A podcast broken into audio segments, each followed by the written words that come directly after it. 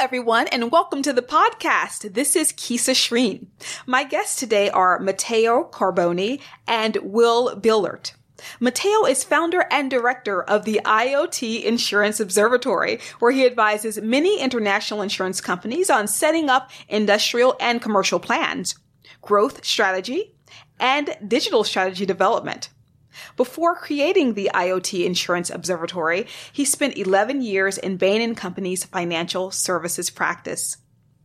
Will is a sustainable energy investor as well as the chief digital officer for Premier Tech, a Canadian company that focuses on agricultural production, plant automation, and water purification. Thank you both for joining us today. It's a pleasure. It's a pleasure. Thank so, you. So insurance, I feel, is one of the first financial services products that people tend to learn about. I was sharing with Matteo that I remember my great grandmother would talk about having an insurance representative come to her home, that which was eons ago, clearly. Um, but just wondering if we could just start talking about the changes in the tech industry um, over the last several years, specifically as it relates to connectedness and IoT. What do some of those changes look like? Let's say this uh, is something that uh, is the core of uh, the path of my career. So the insurance sector has been considered pretty conservative for many years, but it's not so true. So you have uh, many insurers that around the world have experimented the way to use connected data, so data that come from a car data that come from a wearable uh, or data that uh, come from a connected house in order to improve the way they assess, manage, and transfer risks. Mm. So the best practices have been able to move from uh, superficial usage of the innovation, so from uh, the toys uh, for CEOs the shining devices, the gadget, to a real usage of data in their core processes. So you have examples of insurers that have been able to nudge their clients uh, to become less risky. Insurers that have been able to use the data in order to manage better the claims. So providing a, a better user experience to their clients and avoiding frauds other insurers that are avoiding bad things from happening. So prevention and mitigation. All opportunities that uh, generate uh, concrete business outcomes. So they are focalizing their innovation effort on something that is concrete. So, just taking just one of those, you presented us with many different use cases there. So, taking one of those, which is using data to prevent risk or using data to understand what risk lies ahead um, of an entity or a person. One of the things that we know is that with climate change, um, I would assume the insurance company has had a lot of change because of that phenomena, particularly how data can be used to perhaps understand what the effects of climate change could be for a potential entity. And I would love, Will, if you could talk about insurance in context of climate change and then adding on the layer of data and just how can data help improve an experience as it relates to understanding potential climate change issues and how to avoid those issues? Sure. So first of all, we, we really see increased risk because of climate, climate change in many ways.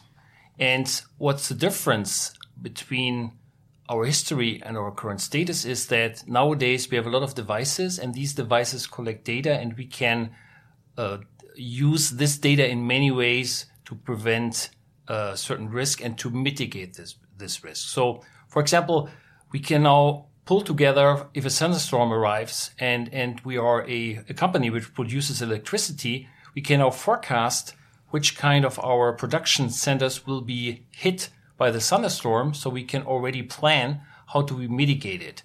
And uh, this is the difference because now we have all this data and we can learn much more about the essence of certain elements, about uh, certain incidents, why they are happening, happening. And in the past, it was just not possible because we had humans taking notes, but we could not really understand the underlying reasoning. And that's really no difference. And that has certain effects. One effect is that um, the damage caused through uh, climate change events I assume will increase for a lot of different reasons. So, so there is for sure room for improvement of efficiency. So by using this data, um, insurance companies can mitigate some of the increase of, of the price for the insurance. That's, that's it. On the other hand, there will be also, uh, for sure, because of the higher damage, some portion where insurance companies will be forced to apply their knowledge on other areas. And, and another interesting area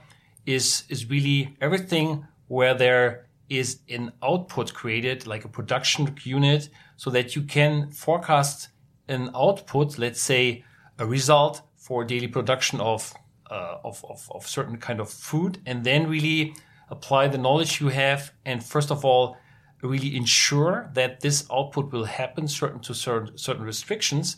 And then secondly, really use your insurance knowledge, as Matteo already pointed out, to, to improve the situation and to change the role more from a company uh, paying for a certain damage to a company which is proactive and sells some peace of mind to their users to really improve the overall situation while creating something good for both stakeholders, the insurance company and the client, and then for the uh, environment as well. So to take that as a use case, if I'm building um, a, a, building, an office, or, or something of the, the, sort, and I'm a company, I could understand this particular slice of land. Um, perhaps would contain X amount of risk if I chose to build here, if I chose to plant here. Is that something that you think that insurance companies will be able to advise on?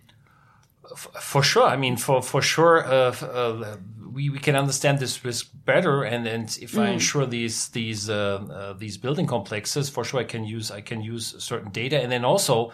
I can use certain sensors in the building to mitigate certain risks. Let's make a concrete example of fire risk. Now, in terms of uh, in terms of sensors, I can I can really buy these sensors and the cost of data processing costs a fraction compared to history and therefore uh, there is a situation where by just collecting the data and assessing the risk better, uh, the, the, the price, the cost for ensuring the risk will, uh, will, will have also some, some room for, for improvement. Right. If you consider the, the use case mentioned before about the potential uh, benefit uh, the insurance sector can generate uh, adding sensors on an equipment. So um, on one side, you are, as an insurer, uh, advising your client about predictive maintenance thanks to the data. This lower one of your risks, equipment breakdown. This allow your client to do better his daily activity. He become more productive. So you are providing together with the insurance coverage a service. But on some equipments, the same sensors allow you to obtain insights that allow to optimize the energy consumption. I was discussing yesterday with uh, a tech player that work on retails, on grocery stores, how sensors on refrigerators allow to save uh, 20, 30% of the energy consumption. So this generates an extremely relevant positive externality to the society. So it's not only about the impact on your P&L as an insurer. It's not only about the impact on the P&L of your clients, but you are also generating a positive externality to the whole society. So we're looking at insurance the insurance industry broadly. And I want to look at some of these smaller players. You mentioned that you spoke with one of the players yesterday and disruption that might be happening in the industry. If I'm an institutional investor or even a accredited investor or even a retail investor who's interested in getting into the, the game in terms of investing in the insurance industry, where should I focus my attention in terms of di- disruption, in terms of new entrants? What does that field look like? Let's see. uh, I have, uh, um, a slightly different perspective uh, uh, from uh, where you can invest on is on the players that enable incumbents more than on the disruption. Uh, I have bi- I'm biased on this because I'm an advisor of incumbents. So I love incumbents. Uh, uh, I know many of them that are doing really well. So I think that mm, I can leverage to to provide you um, a framework uh, that can help investors to choose uh, uh, one uh, of the key theses of uh, a book I wrote uh, a couple of years ago on insurtech that uh, as, a ta- as, as a title, all the insurance players will be insurtech. that provocative title was focused on the fact that I believe that all the players that who will survive in the insurance sector will use data. And technology, so insurtech, as key enabler of their uh, strategy, of their uh, actions. Uh, it's a pity today not to leverage the last technologies, the data, to do better the core insurance activity, assess, manage, and transfer risks. Uh, a, a, couple of years ago, when uh, before writing this book, I developed a framework to evaluate all the insurtech initiatives that uh, um, classify them on the performance they can deliver on four axes. One is the productivity. So if a solution allow to sell more. The second is proximity. If a solution allow you to be more close with your clients. So to generate new knowledge, the opportunity to create new products. Uh, third is uh, profitability. So if some way impact the core insurance process, pricing, claims management, and last, persistency. If something allow you to have uh, an increase of uh, persistency on the relation with your clients, so to increase the loyalty. So when an insurtech solution allow to perform better uh, on these four axes is an insurtech solution that deserve investments. Mm. When uh, is a gadget that doesn't impact any way that four axis is what I call a toy for CEOs. It's good to go on the stage of a conference and say, I have a great Alexa skill, but doesn't impact really your, uh, your business. Mm-hmm. And uh, I totally agree with, with Matteo. And just, just to add, um, what the insurance companies have as a very strong um, asset is really the relationship with the client. Mm-hmm. So they have millions and millions of long-term relationship with the client. So a loss of trust has been established. Uh, some discussion whether they are maybe maybe maybe not not quick enough or maybe outside players bring pressure like to sell insurance online was a big mm-hmm. discussion and to be more uh, more price competitive. But but I think they all now develop some form of strategy, and it's more like that external player come with a technology idea, and then it's for them um, the time to evaluate whether they should either cooperate with them by just buying in their services, or whether they should maybe buy it, uh, this company. So, so, so it's a different, it's a different game, and we see already very interesting examples in the uh, so-called IIoT in the industrial Internet of Things space, where large players they they watch out for for um, for good ideas and uh, and then they integrate this good ideas. A good public example is the uh, the acquisition of a company called Relayr by Munich Re. Munich Re being a very large insurance company in Europe, where Munich Re, at least that's my private uh, opinion of the transaction, saw the use and the knowledge someone can generate by integrating um, IIoT data into an insurance product, and then the consequence was to to integrate this company and to leverage the knowledge for existing insurance products. I don't see, but I don't uh, I don't have the knowledge. Uh, kind of in uh, kind of in unicorn appearing like a mm-hmm. Facebook or Google. I, I, think I think it's very different. You need to have this trustful relationship for a very long time, and I think it will be more a B two B play where the insurance companies needs to needs to understand on a continuous basis the valuable technology to pick the right bet and to integrate this technology into their products. And that sounds like it's going to be a global phenomenon. So if we're looking at, to your point, Will, which companies are going to begin cooperating or buying the smaller companies, where is that happening? It, it doesn't sound like that's regional. Is that the case? Is this really a global field that we're talking about? Definitely. I think that uh, we have seen uh, in the past, uh, talking about the insurtech investments, mm-hmm. we have seen uh, in the past few years uh, many um, incumbents invest relevant amount of money in uh, players that can uh, allow them to innovate. To uh, I uh, on the side of the IoT Insurance Observatory that you mentioned last year, I co-founded a special purpose acquisition company uh, that uh, in Italy has uh, acquired an existing small carrier, Net Insurance, uh, and is using this traditional carrier to create an innovative platform that will sell insurance through banks. We have already three bancassurance agreements. Uh, I'm not operative in the company. I'm, I'm only in the board of director. Uh, and this player has already invested in a few insurtech players that are allowed to innovate some steps in the value chain as partnered with, with others. Uh, and together with some tech player build internally a few tech tools so the point is uh, you can uh, calibrate your strategy between uh, buy, partner, and develop. Uh, but today is concrete the opportunity to do better your core processes leveraging uh, technology. So, in terms of um, bringing us to a close here, what do you think is the big idea? What do you see coming down the road as it relates to insurance and sustainability in 2020 and beyond that we won't see coming, that you think is going to really take the marketplace by surprise?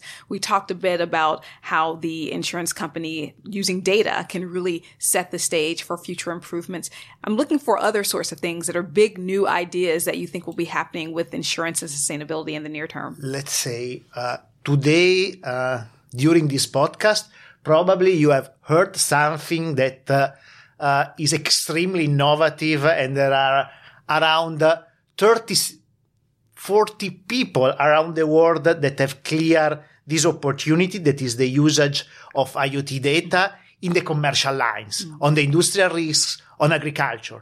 So this is a trend that is at its infancy. If you talk uh, with uh, a normal executive in the insurance sector, so not someone that is uh, on the frontier of innovation, and you mention them IoT, they think about uh, auto telematics sure. on personal line. Uh, because this is something that is material. There are millions of policies uh, around the world that already use that data. Uh, the usage of this data on commercial lines is uh, at its infancy. So uh, I think that that kind of usage that allow you to change the behavior of uh, business owners uh, in order to reduce their risks and to generate positive externalities, the prevention that allow to reduce energy consumption are all use cases that are extremely innovative. I couldn't agree more, and and it's really also new because you need to have new partners for acquiring the domain knowledge. So very often insurance is very good in applying insurance knowledge, but then all of a sudden, as, as Matteo just described, you need knowledge how a machine is functioning. You need really very strong knowledge about certain domains. So you need to partner. So I, I, I, I totally agree. I think, I think, um, new products will arrive where these two competences can uh, can blend together and create really something something new. I think it will not be a surprise. It will more go step by step as it went through the last years. But for sure, there's an opportunity to create new products um, through this use of IoT data. Great. So we have it here. Um, data usage is really at its infancy as it relates to really changing users' behavior and reducing risk, and also partnerships is really where we're going to go into into the future. Knowing and understanding which partners can take you into certain domains, and really which partners can help you create something new. Will and Matteo, this has been great. Thank you so much for joining us. We invite you to subscribe to the Refinitiv Sustainability Perspectives podcast on iTunes, Spotify, or wherever you stream your content. What did you think about the podcast? Refinitiv wants to hear your comments on LinkedIn and Twitter. Thank you for joining. See you next time.